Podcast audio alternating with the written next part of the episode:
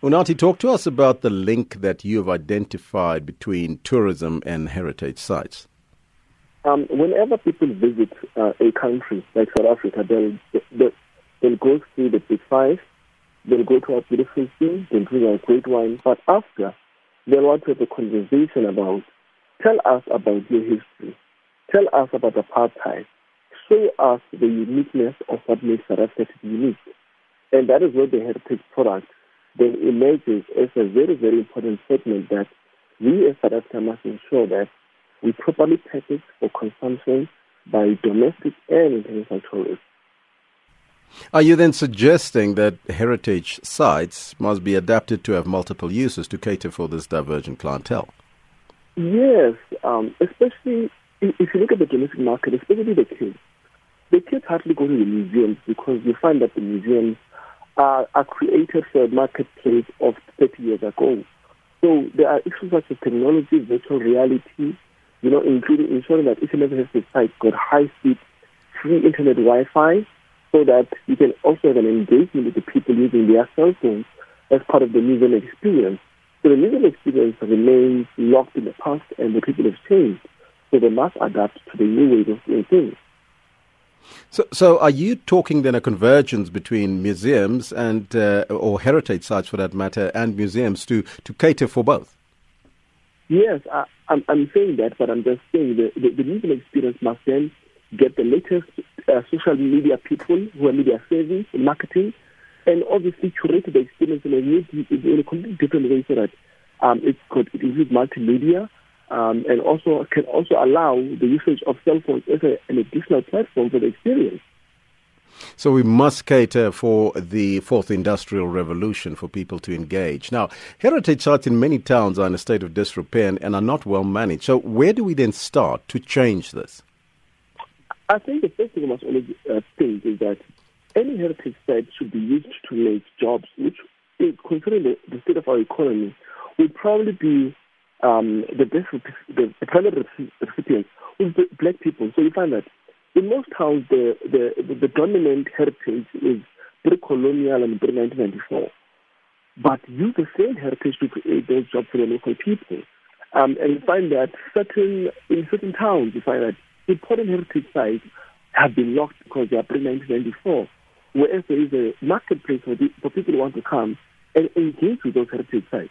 So I believe a situation we must also um, inform our municipal officials that, guys, understand this is a market for this, and this will assist you to create new jobs for you guys and, and become an economic uh, spin-off. I mean, look at the issue of Brandfort, uh, which is post-1994. Yes. If, if, if Brandfort was developed, then the people of uh, Majwemasweu would have been benefiting handsomely. But considering the, considering the state of Johannesburg and Gauteng tourism, I know they'll do something about Mama Winnie's heritage and then milk it because the Free State has failed in that task of trying to milk the heritage of Mama Winnie Mandela to benefit the economy of Brandfort, which is fragile. Hmm. So, what sort of jobs are we talking about that can be created uh, through the heritage sites then? Uh, the tourism sector employs a multiplicity of skills. That means that if there are tourists coming to the locality, then me, I can open my own small shop next door. Then I can open a curio shop then there will be an opportunity to open a food and beverage outlet so that people can stay there longer so that there is a place to sit and have a meal and have a cold drink. So I'm speaking about that entire value chain. Hmm.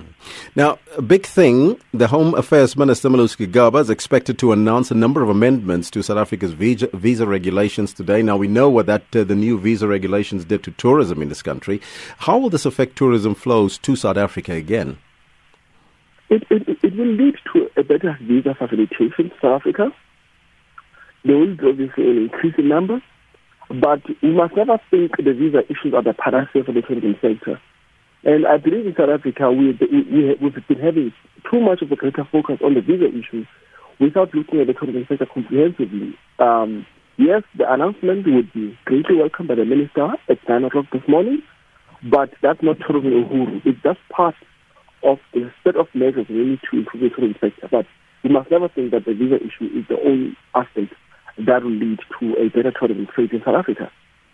Now, just to get a, a, thought from you, because we are asking our listeners this morning how they celebrated Heritage Day yesterday and what does it mean to them. Uh, what does it mean to you and how did you celebrate yesterday? Um, I, okay, I celebrated it. I was at, um, um, at the Maropeng, the Christmas kind. I enjoyed uh, some activities there. But the, the most important thing about heritage is that um, we are divergent. As South Africans, we are different. And our uniqueness must be the one that brings us together as people. So if you look at the preamble to, to the Constitution, it says South Africa belongs to all who live in it our diversity. Our diversity must be the glue that brings us together to say we are fortunate to live in a country where we can coexist the evils of apartheid, but must always harness the spirit of collaboration with South Africans because that is what makes us so unique. Hmm. Now, you talked about starting that conversation and, and, and giving history and context to, to where we are South Africans, but there are those that are calling for some statues in South Africa to be removed. How do you feel about that, whether or not it was apartheid statues? Well, uh, removing of, like I said again, the same statue that you want to remove, there is a marketplace of people that are interested in it.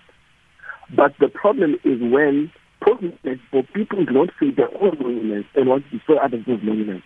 Those monuments are our collective history. It is a, the post-apartheid state that created that will give a full picture of the history of Africa. But removing monuments is not the answer. Use the same monuments and make money out of it.